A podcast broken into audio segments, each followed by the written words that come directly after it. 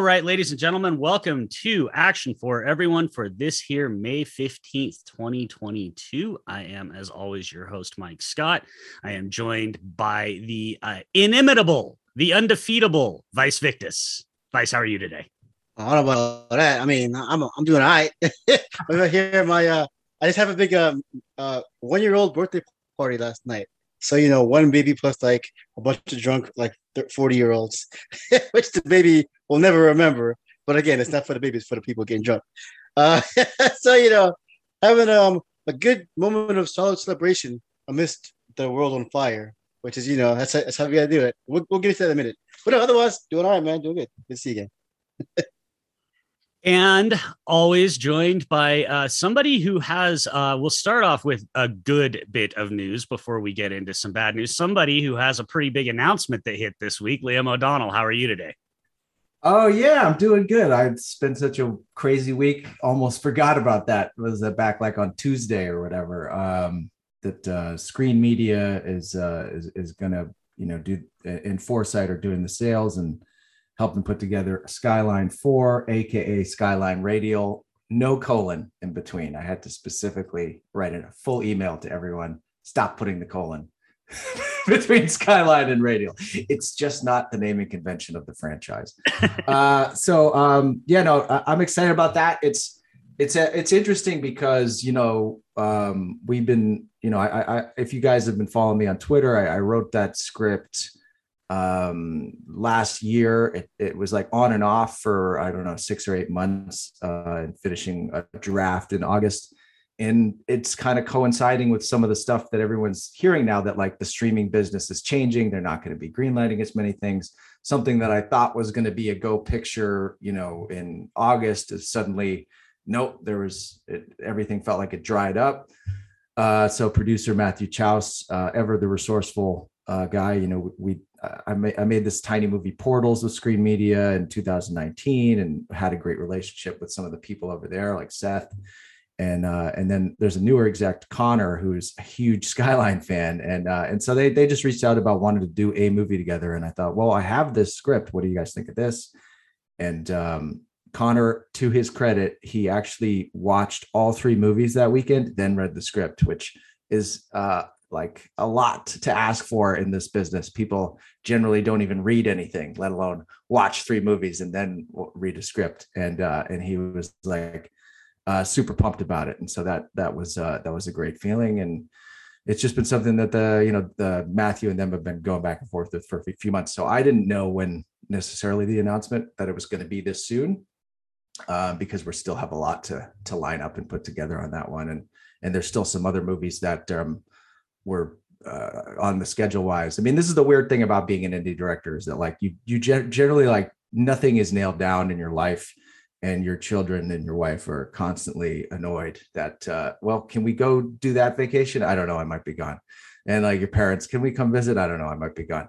So we'll see what happens within the next uh, month and a couple other movies that are, are lining up but uh, all in all was completely overjoyed uh, by the response of this. And it was uh, a marked uh, change over the course of this franchise from the first time Beyond Skyline was announced. People were like, what the fuck?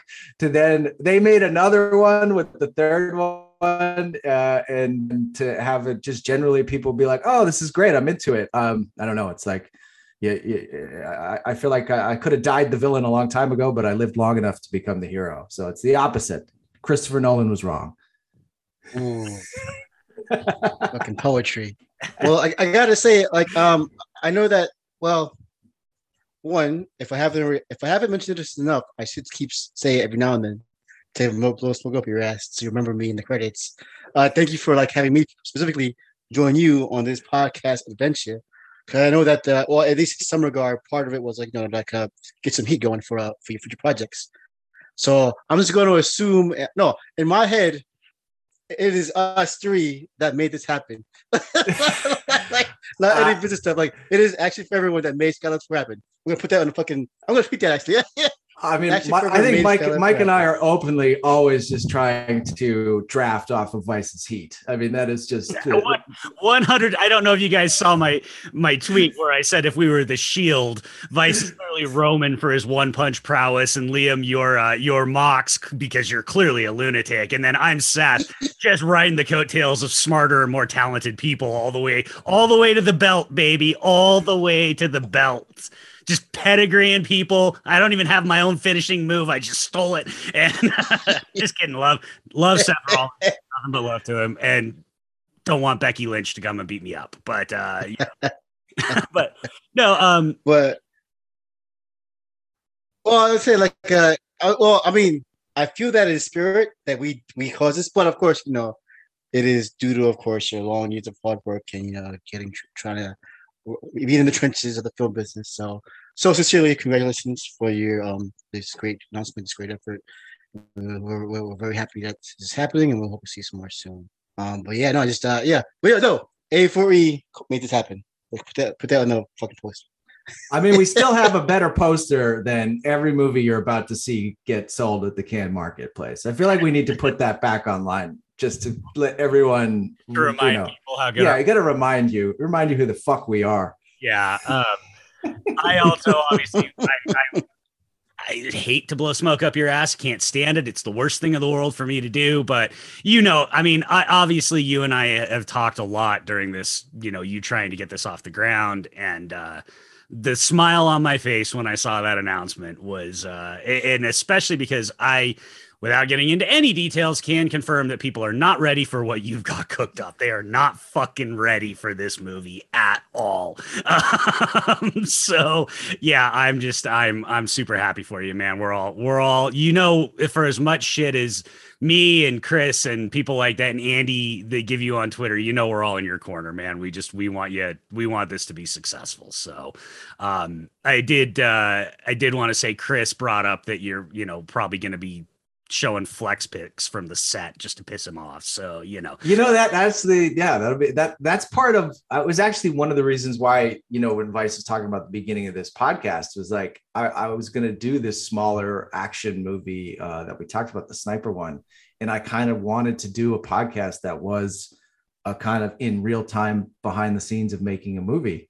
And uh and especially because of who, who we are to like this specific action Twitter thing be like let's give you guys access into like ways that is kind of lip service on on other things like actually tell you what i'm doing each week and and and take you through that process. So unfortunately that one didn't happen. And uh and and so it, it'll be great to get an opportunity to kind of bring everybody along on that ride. And uh speaking of that though i did uh you guys saw on friday i did meet with um action chad number one daniel bernhardt for for lunch uh, down the street, and uh, always just like a surprising thing to see that guy again and be like, ah, man, just so good looking. it's, it's distracting. And like six three, like a real six three too, just comes in, gives, yeah. gives you a big hug, and you're like, oh, like I just felt like, uh, you know, like uh, you're I'm a high schooler again. I'm like I'm 40 years old, god damn it, but no, I'm a, I'm a little kid when I'm I'm hanging out with him, but uh, you know, he he's just uh, he's had such an interesting last couple of years. Um, really, you know, we're talking about how his role in Nobody, you know, training Bob Odenkirk has now sort of um, transitioned to a lot of people asking him to train actors uh, as well as being an actor. And so he's kind of uh, got these two different things and, and they work together. Um, he, he was talking about the movie Lou with uh, starring Allison Janney that uh, is kind of like the female version of nobody. And he's he trained Allison Janney, and he said she fucking put the work in, and she she's really awesome in it. She kicked ass and had a great time with that. And then he talked about uh, he was just on Extraction two for six months, and uh, he trained uh, a lot of that cast as well, the ones that uh, you know that hadn't really done that type of action before and uh, you know he couldn't couldn't say enough good things about Sam Hargraves and about that experience. It was like six months in Prague, and uh, I think I think that's going to be a real fucking banger. Like those guys, that's a lot of shoot days. Uh, uh, it, it, it's great that uh, Netflix is kind of like that's like a maybe one of the most expensive just straight action movies that we've had in a while. Yeah. So we still have uh, quite a few coming up this yeah. week, this summer too, yes, like a bullet train and you know all that stuff. Yeah. Yeah yeah obviously you know it's uh it's it's the the real action chat number one and uh and david Leitch you know the 87eleven guys are it's all kind of like coming out of that um out of that camp um and heard some really exciting things about you know their the, the number one project from those guys but i don't want to give anything away but uh, it's all just like super positive uh good vibes from him and uh you know people were like oh is he going to bring him back for skyline 4 like if he would ever you know do anything that make like it, there's certain people like you saw with Yayan and, and Daniel that like they're just so good at what they do and they bring so much to the stuff they do that you always try to figure out ways to to work with them again um, without actually saying like that's what's going to happen. But um, yeah any movie I, I, I would do I would try to figure out a, place to put him on or, or to have him train if he's available uh, because he's the best at what he does you know Yeah, so, like I said, we were just happy to uh happy this is all starting to work out, you know, after it's a long time away. So, yeah yeah. absolutely Um, so hey, uh, let me uh take the wheel for a bit here because um, so uh, some behind the scenes stuff, I guess you could call it that. We don't really have a plan today on actually for everyone. This is kind of a uh, loose episode, uh, like a loose cigarette uh, at the corner store. Uh, so um, but that said, you know, of course, which is we can't help but uh not talk about the weight of the world. You know, like a few weeks ago, we were talking about the was were to be at a nuclear war in Ukraine and Russia. You know, we can't avoid that shit. You know, and unfortunately, sadly, there was um, incident yesterday. Oh, oh, we're recording this on Sunday, of course, Sunday the uh, fifteenth. Uh, yesterday, the fourteenth, there was a very terrible uh, mass shooting event once again in America. This time in uh, upstate New York in Buffalo. Uh, you know, and it's uh, from all the reports we're seeing, you know, very uh, clearly a uh, crazed. Uh, well, not even that. It's a uh, racially racially motivated uh, psycho Nazi guy killing people. You know, so you know this is this is the world we have to live in, and um, so we don't want to avoid this stuff. But uh, I at least I at the moment don't really have much to say about it. Just uh, you know, just to kind of uh, again, this is this is the world this is the world we're living in. So um, just have to uh, take it one day at a time. In my case, um, but like I said though, you know, at the same time, it's like it's a kind of a strange, strange experience or dichotomy for me. You know, like I said yesterday, we have this large family gathering, um, you know, for celebrating a, a one-year-old birthday party. Um, and then, you know, no, not far away, or at least, you know, in the same state, this terrible tragedy. And it's just, just kind of, uh, for me at least, this is uh, just for the past while, past several years, if not more so, just uh, just walking that line of the the, the insane, absurdly tragic, and the uh, kind of the uh, utterly joyful. Um, so uh, I will, I would say so. I have not much to say about the situation at the moment, but I just want you guys listening to know all, all the uh, listeners out there, um, like how we were we were trying to do the uh, help trans Texas uh, uh, uh, donations. We do want to actively be a part of trying to help and assist people um, with things like these. We we it was not my personal intent to be an escape or a relief, but if that if you find that it does help you get through this, please we, we really appreciate that we, that doing that doing that for you, and we hope that this we can help you just once again uh, trying to live through the craziness. Um. So other, other than that, uh, just so you know, like uh, I think hopefully we can try to if if not in the podcast links, um, in maybe a Twitter threads down the line, any kind of uh, support or um, be mental health or um, the kind of financial GoFundMe stuff that we might that we might see is worthy or worthwhile. Um, we'll probably link those uh, as well. Um, but in the end of the day, at the end of the day, just uh, you know, um, we'll try to be here for you, I guess, whenever we can, and because we're here for each other, like us three here on the podcast. Like this kind of honestly our therapy sessions for the week. You know, we we have we we we individually have a lot going on up and down, and this definitely helps us together. So uh, you know, I hope that we can do the same for you guys. Um, so yeah, like I said, like I, I don't really have much more to say about it. But if you are so inclined, either you know in the comments or Twitter later on, you want to talk to me about it or talk to us about it, um, you know, feel free to do so. Um, and then we'll try to help each other get through this all together. Um, so yeah, but so I'll open the floor for a bit for that. Or was that was that too serious? No, Liam, uh, anything you want to add on that? No, I mean, I, I, I, I always Vice Vice puts it well, but um, you know, when when reading up this morning about the motivation of this guy, and it, it's it's not it's not even a fringe white the white supremacy replacement theory shit is no longer a fringe that the mainstream media can just wipe their hands of and say it's just a couple of lone wolves.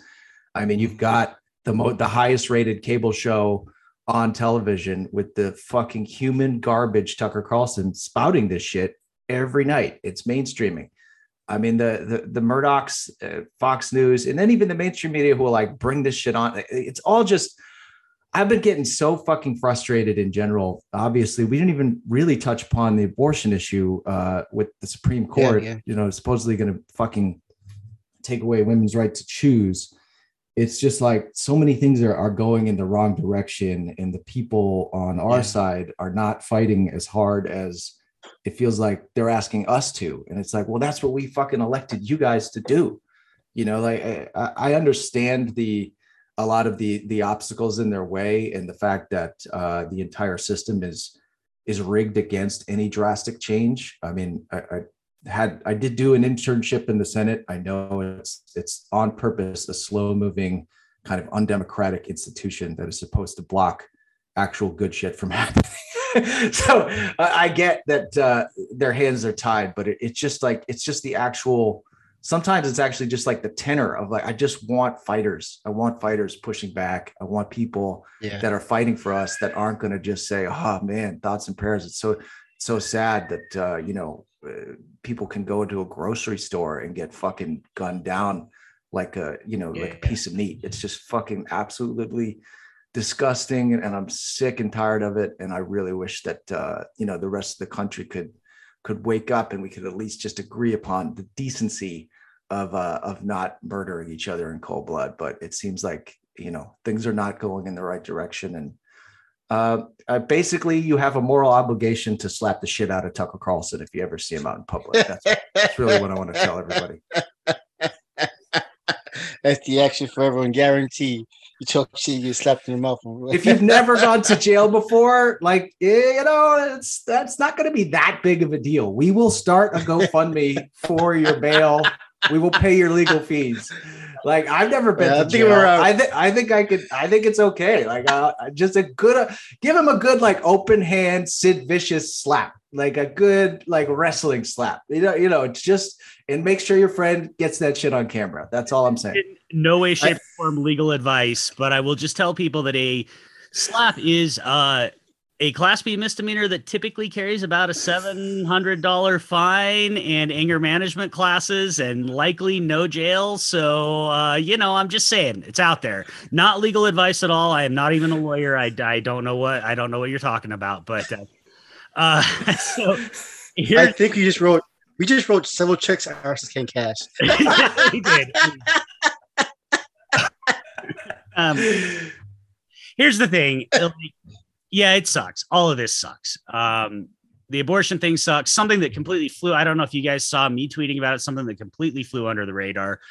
Uh, for the most part, because the abortion thing is taking so much uh, priority as it should, is the Fifth Circuit just absolutely gutted the First Amendment Mm. in a uh, in a in a weird uh, ruling where they basically uh, Texas has this absurd content moderation law for social media, and it's in complete violation of the First Amendment. But uh, the Fifth Circuit more or less upheld it, so now it's it's going to be a whole big mess.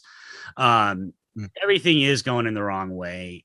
All I really have to add is once again, because we are an action podcast and we have talked about how regressive action can be. And I know there's probably plenty of listeners that don't agree with us, uh, and that's fine. And if we piss you off, I'm sorry. Uh, I'm not sorry, not sorry. But uh, again, the name of the podcast is Action for Everyone. Fuck Nazis, fuck racists, fuck fucking conservative right wing assholes, fuck transphobes, fuck anti abortion people. Like that. No, no, that is not.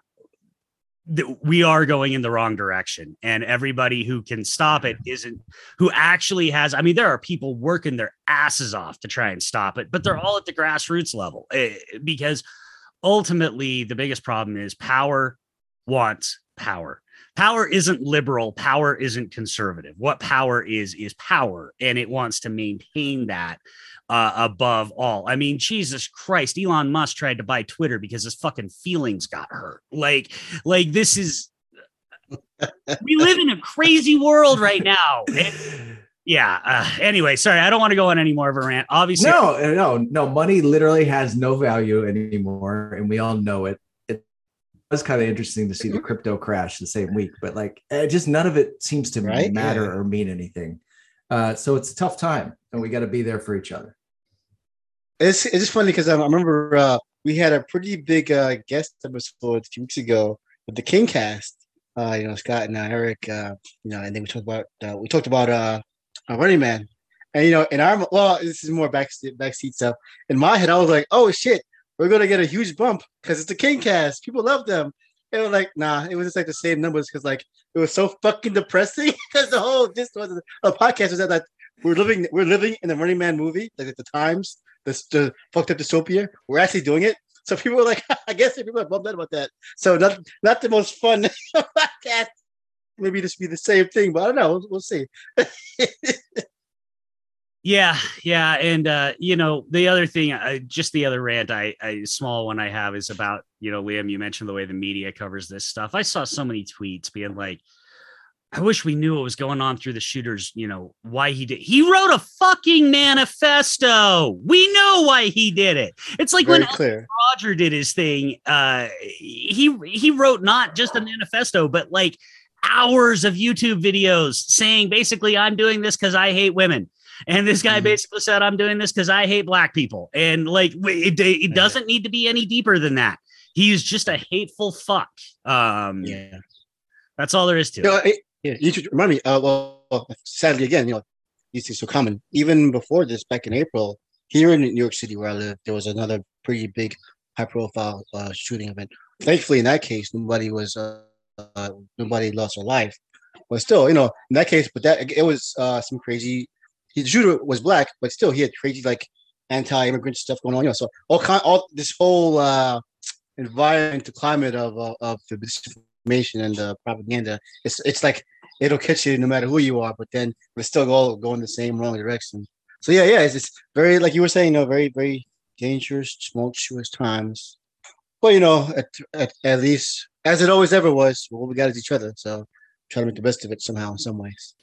Yeah, I think that's I think that's probably the best way to sum it up. All we got is each other. Uh and and and like you said, Vice, you know, hopefully we provide a little bit of uh a little bit of uh entertainment to people and at least hopefully let people know that they're not alone. Um Yeah, know, because it's hard for everybody. Uh, so I try, I don't do it as well as I should, but I try and make sure to reach out to my friends, check in on them. Everybody, just make sure you've got one another's backs because nobody, and, and look, and I am saying this from like, I am the fucking walking definition of privilege, and I am saying this. Nobody gives a fuck about us. Like, yeah, like, um, uh, anyway, all Yeah, I wish you guys. I just wish you get a screen capture of uh because like you guys like extra white today. It's I mean like physically on my camera camera screen because it's like Liam with this. That's great. See this this is the this is like the hope of the future that we have. Uh, us here talking Oh shit. man, my, I really am white today. Uh, you know, it's it, it's it was a cold week. I haven't been in the sun. Um, yeah. The like the Northman over here, the fucking Uh, by the sun. I gotta Oh, flare man. my flare my traps like the Northman. I can't get down that low. I don't know how uh, Skarsgård does it. You know, all the HGH man. Oh, I should not say that. Should No, I not say that? Well, that was our, our fast X, our fast X. We'll, we'll transition out because the uh, just a one quick little news thing was that uh, Mr. Reacher, fuck huge, Alan Richardson is going to be in, in Fast X. And uh, I really enjoyed the idea that there's another long lost brother, but it's to um, Paul Walker's Brian character, and that he fell into Oh an God. HGH fat as a child. Like- totally work in this franchise. Yeah. yeah, like you know what they're missing is a big goofy white guy with a lovable smile who looks like he could, you know, like like Chappelle's old bit about Bill Clinton like kissing black babies. Like that's what Paul Walker was, right? Paul Walker would just go up to like a black, oh, beautiful baby, just give it a big kiss on the head. So uh, maybe Alan Oh, could sell like that. yo, yo, yeah, because like brothers love Paul Walker. Like this, this is actually like okay, this is actually like a phenomenon. Like there's a whole thing that, that part of Paul Walker's appeal is that he's like he's a cool white dude in your crew. Like I think it's a would lot of up to your- fast too. The physicality with uh Tyrese is just like so free and like he's just like grabbing him and they're they, he's loving him, you know. so you're just like, oh yeah, this guy's cool. yeah, and like you know, and I, and I, and I think you know that that uh, vibe was returning in kind because uh, here's a, this is a weird uh, anecdote. Uh, I saw that the uh, there was the uh, remake of uh, District 13, the French uh, parkour movie. It was called Brick Mansions, and even had one of the actors from the French movie in the in the remake. It's a remake with uh, Paul Walker as one of the as the stars. Terrible movie, terrible movie. Uh, but but uh, you know he, they're, they're all trying. But in the end, but this this is actually this came out right after the when sadly Paul passed away. So this came out uh, post post mortem film, as you whatever the term is. And so at the end of the film, uh, they have a little like a uh, uh, uh, R.I.P. Paul memorial, little, little uh, screen screen uh, uh, card with Paul Walker's. And so my audience is mostly black people, and and I, and I hear when it happens, oh, we love that dude, you know, like like he he he had, he had it, you know, he had the black love going, like he had it, you know, and like that's we don't really see that a lot now, you know. No, So, no, it- hey, that- man, that's what he, he was underrated as a screen presence because I feel like his physicality was like, I mean, it, obviously Mike has told us about the Golden God experience of Paul Walker in person, but he just really felt like he loved everybody, and uh, and Yeah. you can't kind of can't fake it. Yeah, yeah. So yeah, yeah, I'm I, yeah, so yeah, I'm definitely curious to see the Vanilla Gorilla back in action on the big screen, because uh, yeah, like as as we said in our previous, previous podcast, we loved Reacher. I loved him specifically, and then uh, well, I love the ensemble. Like uh, it was him, Re- Reacher, Finlay, Roscoe, that whole like ensemble of characters was just, was just ex- excellent, like magnificent. So here he is now again with this big another big bigger roster of this uh, multi multi uh, multiracial cast going. So I think he can fit right in. So we'll see. I love too that they just keep adding more cast members. They're like, we're gonna just you know continue to paper over the fact that this uh, shoot has been a dumpster fire by just throwing more cast members. I, here's Brie Larson, here's Alan Ritchson. We're just gonna keep throwing cast members. at. and you know they're all gonna probably get like 30 seconds of screen time, but eh, whatever. Who cares? Yeah. fuck you, Dreacher in a Fast X. like there's um there is one other piece of news. I I didn't bring this up to you guys um beforehand because I just remembered it, but I do want to just quickly bring up and mention that uh, our boy Lee at Film Combat Syndicate uh, is where I first saw it. Uh, Jesse V. Johnson is now filming a movie with the goddess Olga Kurylenko, uh, where she is Oh, playing uh, Boudica, who's basically the same character she played in Centurion, but she's going to be the hero this time. And holy shit, talk about a movie that just rocketed to the top of my most anticipated list. Like Olga's done nothing. You guys, you guys know how much I love her. She's done nothing but great shit Yeah. her entire career. And now Jesse is going to direct her. I can't fucking wait for this thing. Yeah. And I, from what I remember, this is a pretty uh pretty notable uh, historical figure, Boudica, the warrior queen, or whatever she was called. Like I think again, again this is like the Germanic uh or Roman slash Britannica period or whatever. So yeah, Yeah. she's actually it's a pretty big deal. Yeah, she's Liam's people. She's uh she's she's uh, She's got a great Wikipedia. You know, like I was uh, that that project I was doing uh, a million years ago with the War of the Ages. There was a version that we had with with Boudica that was that was going to come in, and and yeah, just some of those historical figures are just great deep dives to go down and, and read all the like. Wait, how is that possibly true? But uh, yeah, she's got good. I it's it's such fertile ground for a movie. I'm surprised. I'm sure they have done other ones, but like you know, that, that's just a perfect pairing, and and it's super cool that she's uh, kind of reprising that role from Centurion, but as the hero. Yeah. So yeah, I'm in. and then yeah, uh, that's be great. the one new movie that I watched this week that I want to spend a little time on because uh, we do want to shout out friend and friend of the show, James Nunn.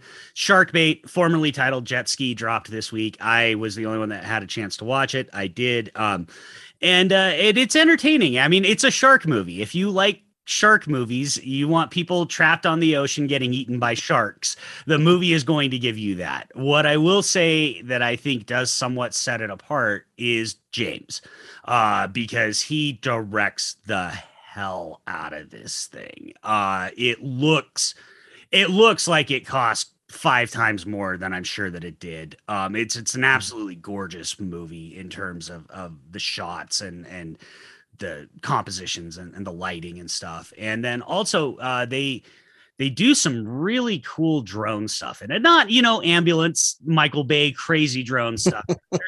there's some really nice overhead shots uh, that, that that are just really impressively composed, and then uh, a lot of really seamless transitions between above water and underwater. You know, a lot of times you watch a movie like this and there's some janky cuts when you go above and below, and there's some really nice seamless transitions. Um, no spoilers, but some pretty fucking great shark kills. I mean, if you want to watch sharks just bitch people around, like there's some really great shark kills in this. Um, so it and it comes in uh 85 minutes with credits. So it does not fuck around. It is a, a lean and mean uh and there's a lot of opening credits because it's a one of those it's an indie movie so there's 57 companies so I think the actual runtime is probably like 79. I mean, so it's lean and mean. Um, yeah if you're not again if you're not a shark fan it's not it, there's there's nothing to it that's genre changing or anything like that but if you like what james does and and you're a fan of james's work and obviously we are on this show um then you owe it to yourself to check it out it is a Tubi original i didn't see i actually bought it on Vudu because I support my friends. I mean, fuck, I just bought portals. So like I support my friends. but but but uh uh I didn't see it on Tubi, but it is going to be on Tubi at some point. Uh, so if you want to watch it for free and you don't mind the commercials, it'll it'll be there. Uh, or if you want to support James, it was 12 bucks to buy on Vudu. So it's it's not a very expensive movie. And I, I think it's worth checking out. Um, again, just if for no other reason, support James. He really tried to do something different here. Um, and he really for people listening, you might not know he was second unit on both 47 meters down films. And so he's really flexing what he learned on those. Uh, there's a real confidence in the direction uh, of this movie that uh, I found pretty impressive. Uh, you know, uh, one of the things that we're going to talk about a little bit is uh, script watching. And uh, this is a movie that you will not script watch because all of it is in the visuals, all of it is in uh, what James is bringing to the table. So um, I, it, it, again, it is what it is as a movie. But if you like James, if you loved One Shot, you know, check it out. Uh, it, it, doesn't get a great recommendation, but it gets the greatest recommendation because I want people to support James, if that makes sense. Yeah, um, like I, I haven't got a chance to check it out, but if you guys are following some of my history, um, you know, th- it's another reason why you I, I have a little bit of these this you have this mixed emotion when you have like announcements like Skyline Radio at Cannes because you know that it doesn't necessarily mean the movie's getting made. Because uh, a year ago, I had a big announcement at Cannes with The Wreck, which was kind of the follow up to Jet Ski. It was the same producers, the same writer. Um, and that's how I actually got to know James and, and, reached out to him and asked about his experiences filming in Malta and uh, and you know what I could expect. And uh, he was just an incredibly generous uh, with his time and and and candid and and and really, you know, I I became a, a, fan of him before I'd even seen any of his movies.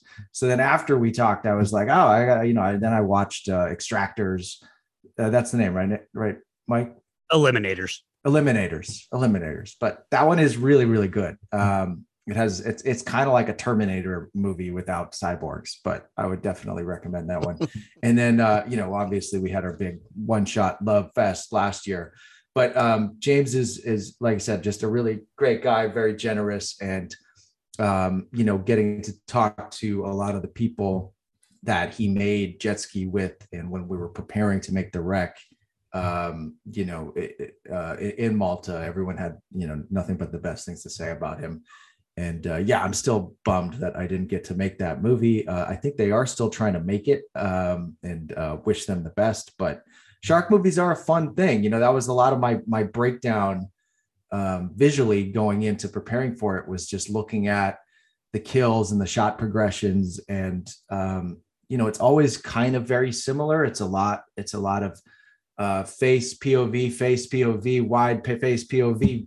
It's there. You know, it's like it kind of is this rhythm, um, which made me feel somewhat good about like the coverage because we were going to be in such a tiny underwater set, and I knew I wasn't going to be able to get a ton of different angles in there um, because of the claustrophobia. But um, when you really kind of break down the math of how they do those shark scares, it, it's uh, it's pretty cool, and it would always work for me on every movie I watched, even depending on. You know, there's one we talked about Deep Blue Sea three, and uh, there's a lot of really good shark movies out there um, that are outside of, of of the ones that um, you know the the big ones that have done well at the box office. But um, yeah, definitely going to check that one out, and um, yeah, that that's about it.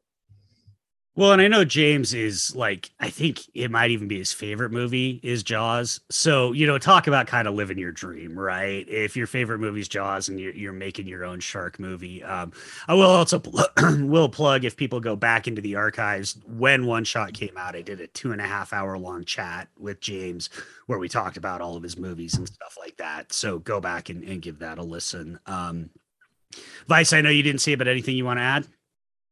Uh, no, I just yeah, like well, I just it's just cool that the, there's a Tubi originals now, because I, I I haven't got around to yet, but everybody keeps saying like Tubi is pretty much the best streaming service. I, I just haven't gotten a chance to like sit down and like go through them.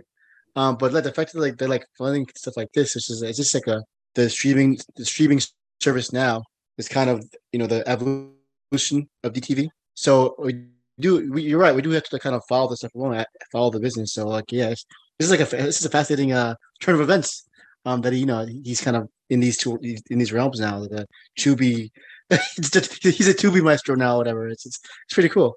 Wait, yeah, yeah, I, I didn't I didn't hear that. So it's it's on Tubi for free.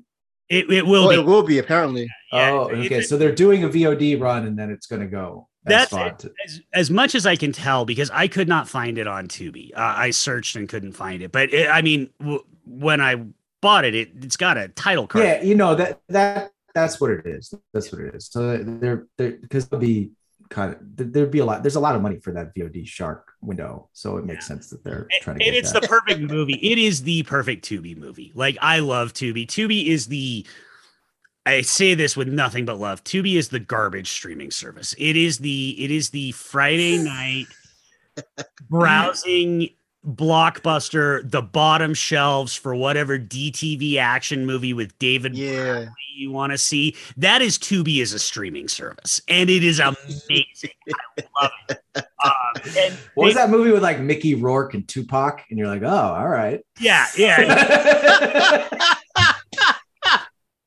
and they they they unlike a lot of the other ad supported streaming services i do have to shout out they do a really good job with the commercial breaks. They're not terribly long and they really actually put time and thought into where they're gonna break up. Uh like like pluto to contrast it um my wife and I, one of our favorite, our favorite show of all time is Leverage, and we Pluto has a Leverage channel. Leverage is a TV show. It has commercial breaks built in. Pluto puts different commercial breaks in than where the fucking commercial breaks are built in. Tubi is much better at planning out where it puts its its commercial breaks and stuff, and they're they're not very long at most they're two minutes, but usually they're only like 60 seconds and they're like every 15 or 20 minutes.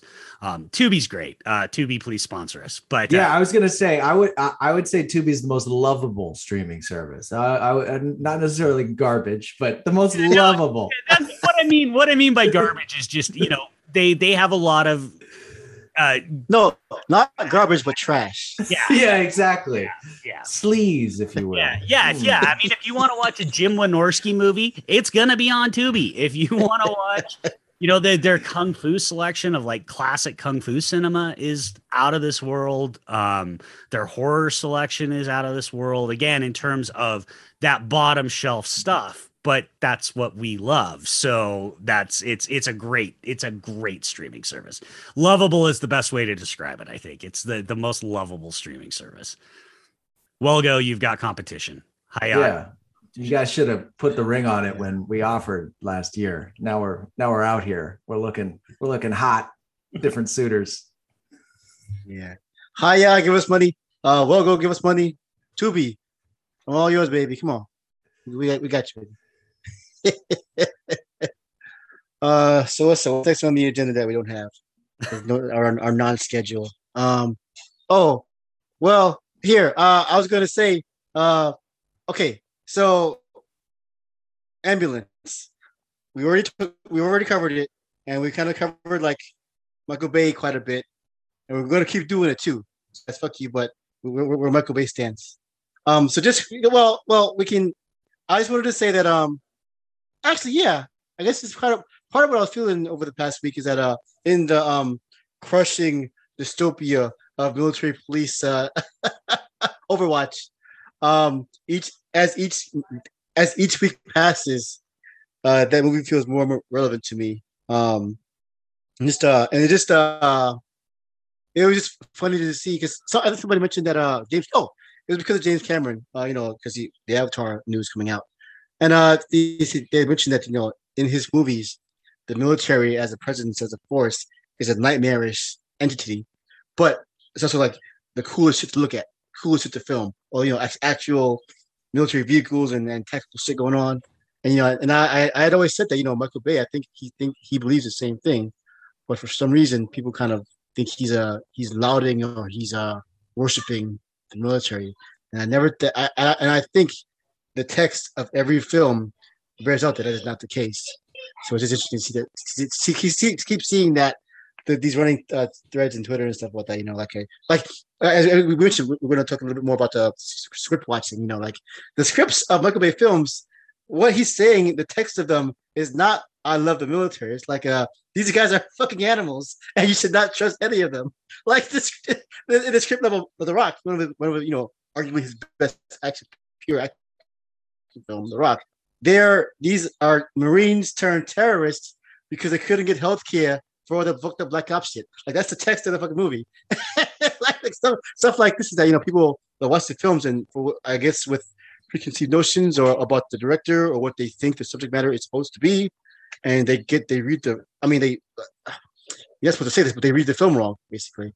And you know this just keeps happening over and over in uh, in all kinds of movies, even even to this day. Like we we, we spoke about the Northman, uh, you know, and people are saying, you know, it's just uh, he's promoting white supremacy again. You know, a hot topic, you know, very relevant topic to be sure, but that's not that movie. He's like that's that movie is a condemnation of blind violence and, and, and strict and adherence to, to, edicts. Like that's what the film, the text of the film is. so yeah, it's just uh, we, it's just funny to see all these uh misreadings of films, and, and in a lot of cases for supposedly good intentions or the greater good, but it's just it's all kind of useless how they did. At least to me, all these um progressive uh progressive criticisms of, of stuff. Well, I don't want to say that. I don't want to say that just that, but like at least in my case, from what I see, usually more more for the not, is trying to analyze something or criticize something for a better benefit, but it kind of comes off as empty, you know so yeah, we, we yeah we, we, were just gonna talk about that a little bit. Just the, the way people the way people watch movies wrong.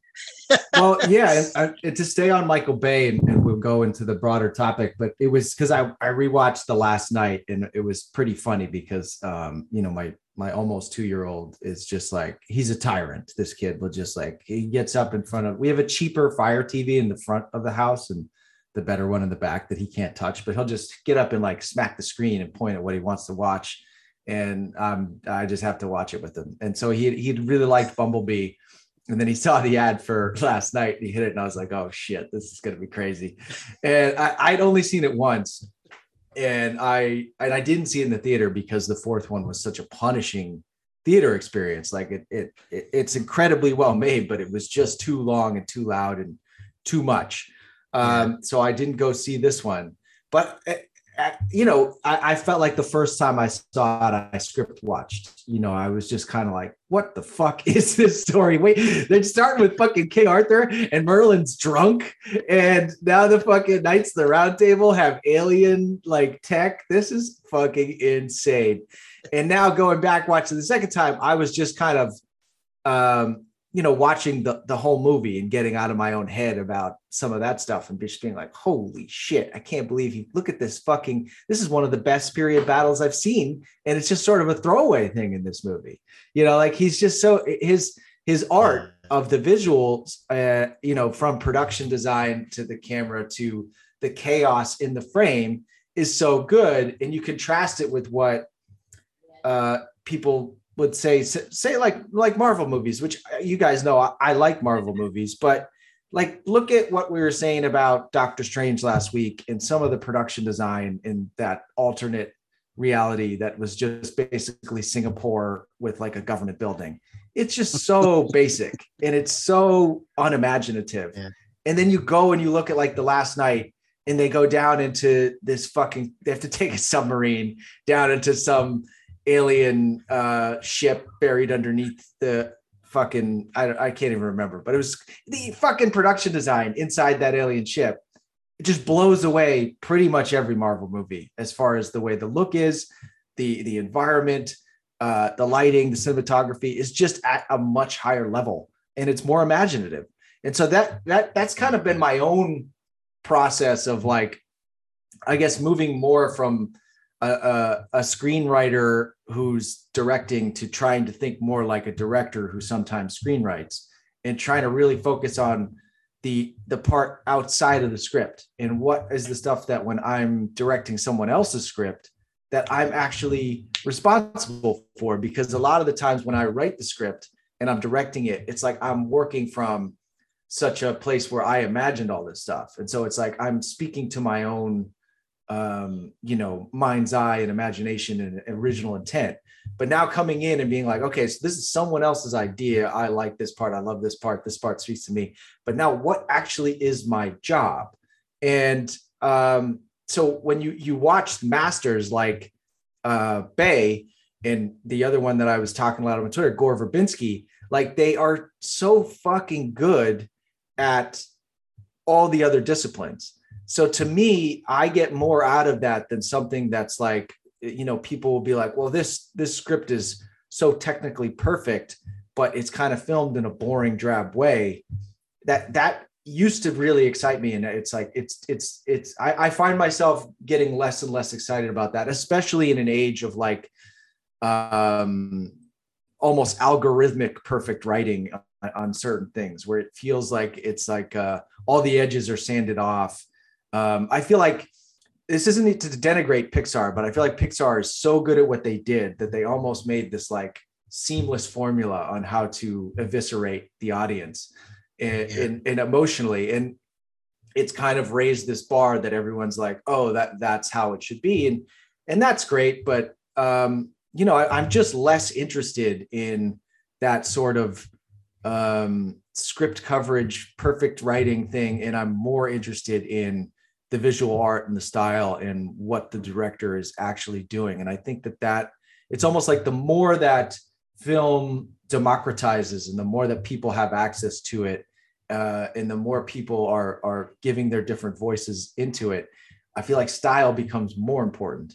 You know, like the the the, the story uh, perfection that where everyone's looking for uh, is great, but the style is really like what separates you know the, the greats from you know just kind of more basic filmmaking. So um yeah that that I, I thought the Last Knight was a much better on the second watch. And i think it's actually funnier and um, maybe kind of my favorite transformers movie because it is so go for broke insane. In the third act uh, looks like they chopped out about 15 minutes the last minute and there's just like missing shoe leather shots and he just he puts this really strange um uh score that is almost hypnotic and it just never stops moving and they're just like spiraling through all these actions and just going around and it just starts to become like that third act that 30 minutes of that score is like is this whole other artwork to itself.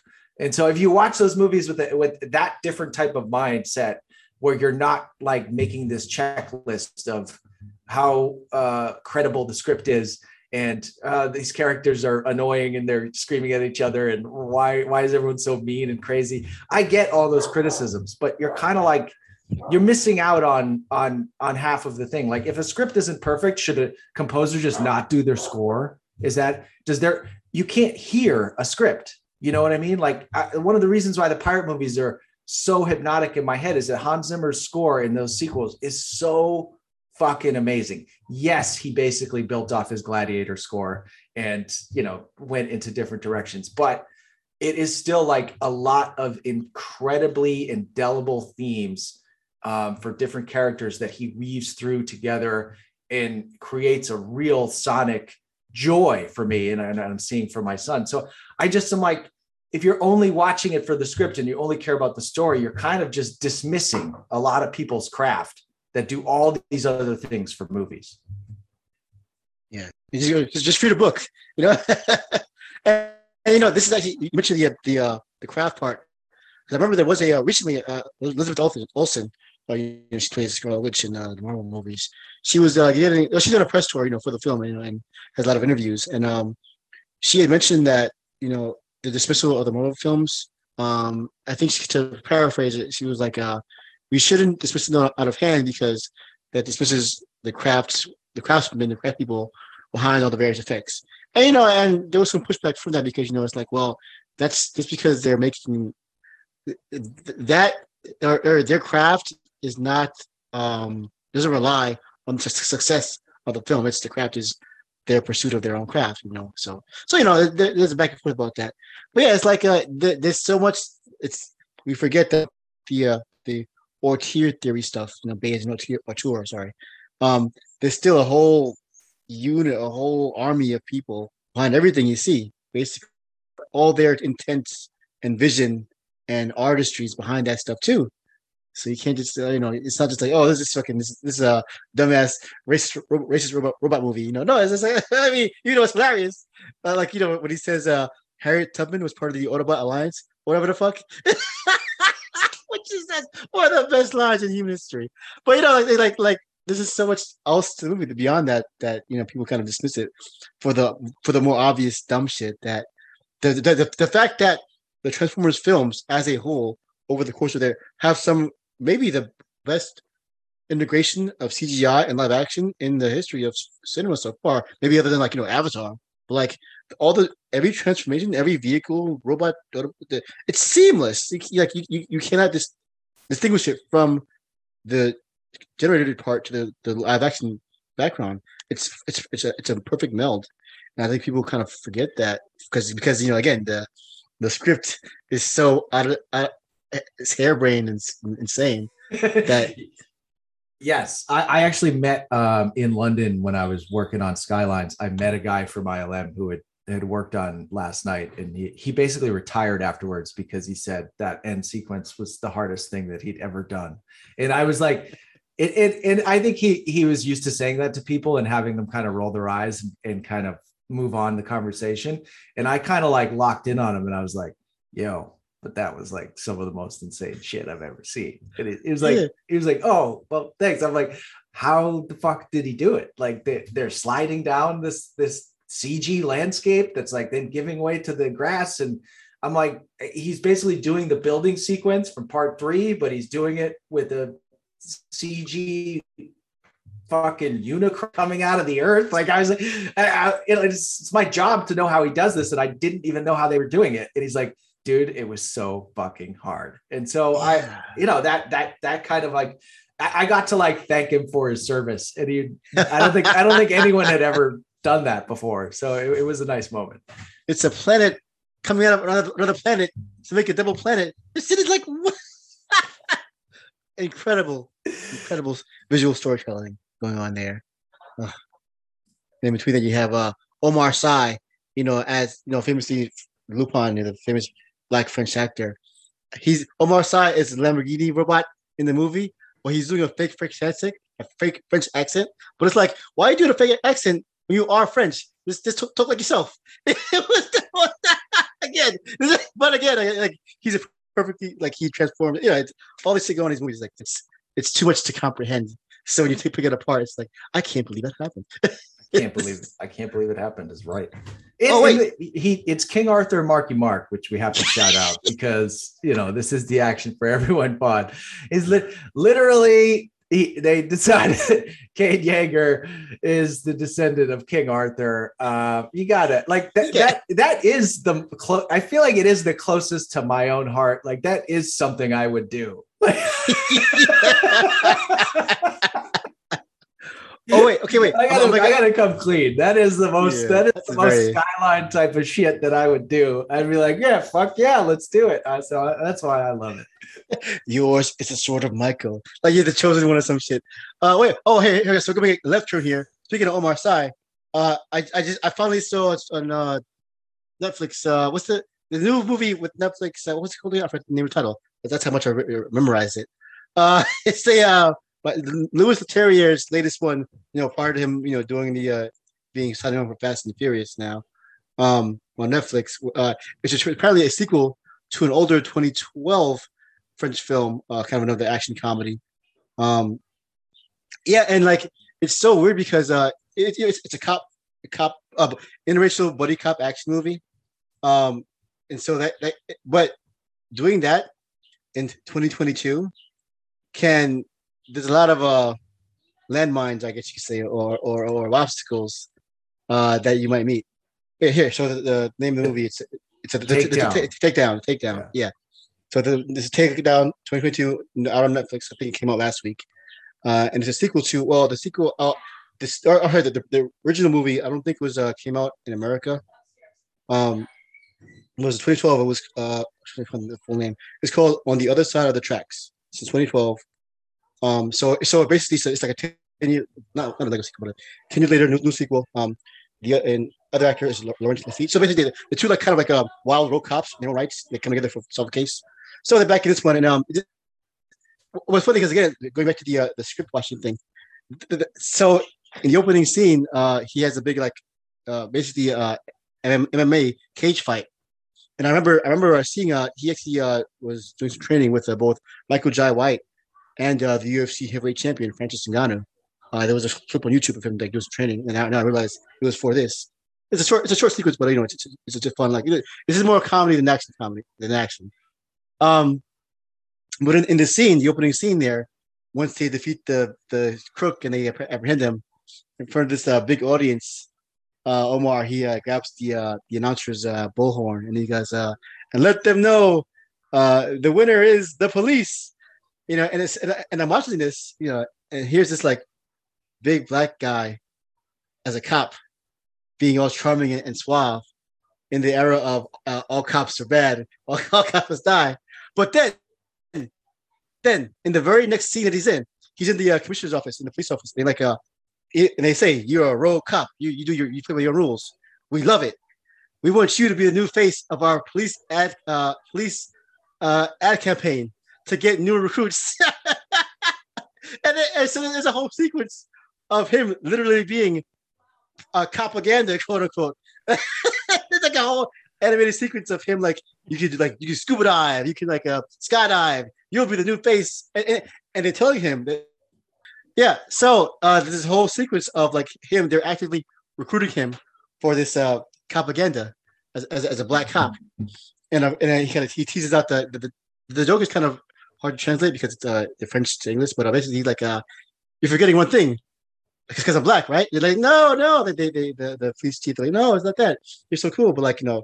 So I'm watching this this movie of, here's a interracial buddy cop action movie in 2022, and they're actively addressing the issue of uh, propaganda and you know using uh, uh, black people as police, and they used it for a joke because then the rest of the movie happens. Like they have like okay now he has to actually go be the well it's he goes to like the countryside of France, whatever the, they, they call it like the uh, the the the districts or whatever. I, for- I forget what they call it.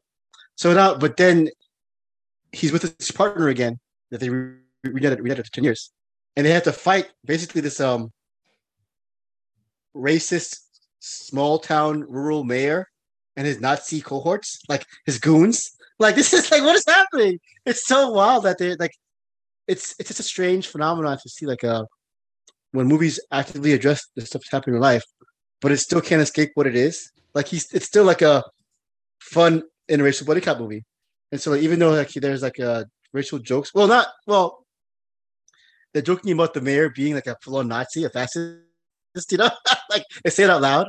Um, but you know, he's still like he's still at the end of the day upholding the law. Like you can't you can't escape that. It's still at the end of the day the cops will win, which is I think what most people, well, what most critics of the cops would not prefer. You know, I, I which is again we we we talked about this many times. You know, probably maybe like a more like a, a shaft kind of thing to vibe. Which actually I think is kind of what Lupin does. Uh, uh, the show Lupin, the uh, the Netflix series, where he's also kind of inversion of the police state and stuff, where he kind of he's got an outlaw rebel thing. So, um, no, yeah, I just wanted to. That's just I. It was just interesting seeing that and and experiencing this wild, uh, this this wild manifestation of a cop movie uh, in in a modern age.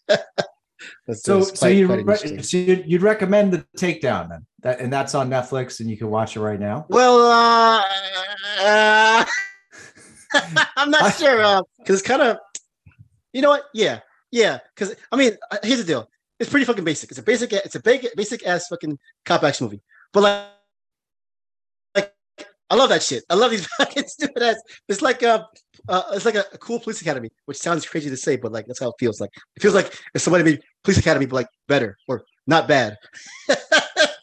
so, so yeah, if, if you if you're into like uh, the, the rush hour, you know, interracial buddy cop action thing, check it out. But otherwise, uh, you know, if, if you're not a fan of the Louis Leterrier uh, over, uh, you can probably skip this one.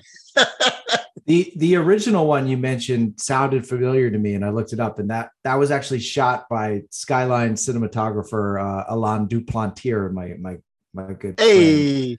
So I was like, oh wait, that I because I, I felt like I'd seen uh, a lot of it in his reel when you know when I was going through his stuff. So was he on little, this one too? He was not on this one. No, no, they okay. missed out. Well, well, I, I, I, will say, oh yeah, well I will say it does look, it does uh, again, there's a, even this one. There's like a couple of really cool establishing drone shots that are you know a little, little more uh, uh, uh, dynamic than normal. So yeah, it does look. Oh yeah, it's basically yeah, it's a perfect Netflix Friday night chill movie. Like you know, hey, I know I know that guy. He's uh, he was in the, the Lupin show. I'm gonna check him out. That, that's, that's what it's for. It's for Americans who vaguely recognize that person to watch this movie. Oh, I know that. They'll have, they'll have a good time. Nice. Well, boys, we wanted to try and keep this to an hour, and we just crossed over an hour. And Vice talking about about that, and and I think that's probably unless there's something else burning that you guys really want to talk about. I think it's probably a good time to wrap this one up today. What do you guys think? Yeah. Well, I'm only going to say, you know, once again, like uh, I don't have much to say about the current uh, world at large, but you know, again, we'll try to be here for you guys as much as we can. Um, you know, and try to you know get get through everything, and uh, if at all possible, have a good time doing it because again, I've always have a great time with these these knuckleheads. So hope you guys feel the same, honestly. uh, I want to sign off for everyone who saw Mike and I fighting over uh, Return of the Jedi versus the Pirate sequels. Mike, his big his big uh, you know gotcha to me was that the twist ending of part two was undone 40 minutes into the beginning of part three. He seems to have forgotten the fucking end of Empire Strikes Back in the beginning of Return of the Jedi because the pirate sequels are derivative works of Star Wars. They based on it. Like it is Han Solo does get frozen into okay, carbonite. Hold, he hold goes to Davy Jones' locker. It's on. the same fucking hold thing. Fuck on. The difference is the difference is Pirates was blatantly made that way. They shot the two movies together. When Empire came out, nobody fucking knew what was going to happen in Return of the Jedi, and you had to wait three years to see it. Pirates, you waited six goddamn months to see it. I guess you waited a year. Like the the, the it's the intent behind it that is different. That's the problem that I have. Of course, but it's look. The Star Wars movies are based on the serials and and and Flash Gordon, and they took that and they synthesized it into something better. And I think the Pirates movies are based on Star Wars very much. I think that it's a hundred percent. They had him as a Han Solo. What if we made Han Solo like more of the lead? And I do think it's not so much. this is where I get into the script watching. It's not so much that I think the scripts are better. I just think Gore Verbinski is an incredible director, and I think his his talent behind the camera elevates them to a level that at the time people kind of underestimated that these are just bloated messes but it, it his his talent puts them uh, in, into the top tier of trilogies for me. And i think if you watch it from what i was saying about like you guys know that like you can't just go onto a boat and film a movie, right? Like it's it's not like like a lot of people I think when they're watching it, they think that they just had a camera crew following a pirate ship onto the sea. And like it was it's so much fucking harder to film a movie on a boat and do all that shit. They're in tanks, you know, they're they're at harbors. Like, and the, the other thing that I think about nowadays is that if they made those movies now, they'd be using the volume screens for almost everything and they wouldn't really be out there. But they fucking did it. They did that shit and you're never going to see a movie that looks exactly like that ever again. Okay. I don't know what's in your.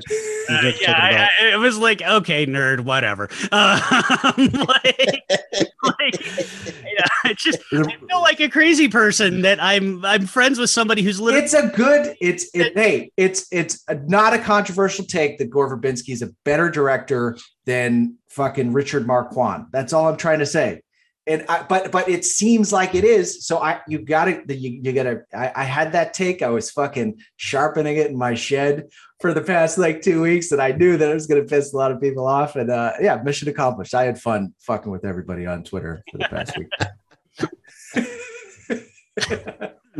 I, I, did. This is like I said. This was twice this weekend. You did this to me. Where, like now, I know how you felt during the 300 argument, where I'm just sitting here going, "I'm losing my goddamn mind here. Like, what the fuck are we even talking about?" Um, and the worst part of that whole thing was I am a big at World's End defender and have been for years because people always like to shit on that one.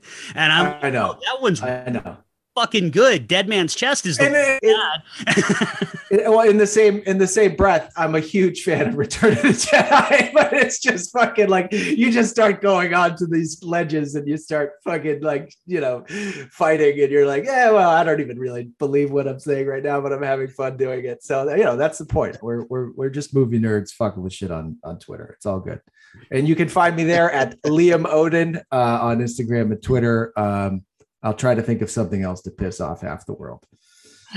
Vice, yeah, where, where I, I don't think you gave your socials. Where can people find you? Uh, I'm of course on uh, Twitter at Vicectus, uh, talking shit.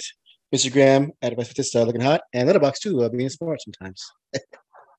And you can find me typically fighting with Liam on Twitter at Hibachi Justice. And uh, you can find me on Letterboxd at Hibachi Justice. Uh, and uh, you can follow the show at A4E Podcast. That is uh, the letter A, the number four, the letter E podcast on Twitter. And uh, anywhere you're listening to us. So obviously, you know you can find the podcast anywhere podcasts are found. Um, I'm not sure what we're going to talk about next week. We know that two weeks we've got our, our show set because we're obviously going to be talking about Top Gun Maverick, especially now that the reviews for that have hit and my expectations and anticipation are through the roof. Uh, but next week might just be another shit show like this one. We'll see. We make this up as we go along. So, uh, boys, love you. Let's do this again next week. Sounds good. Love you guys. Take care.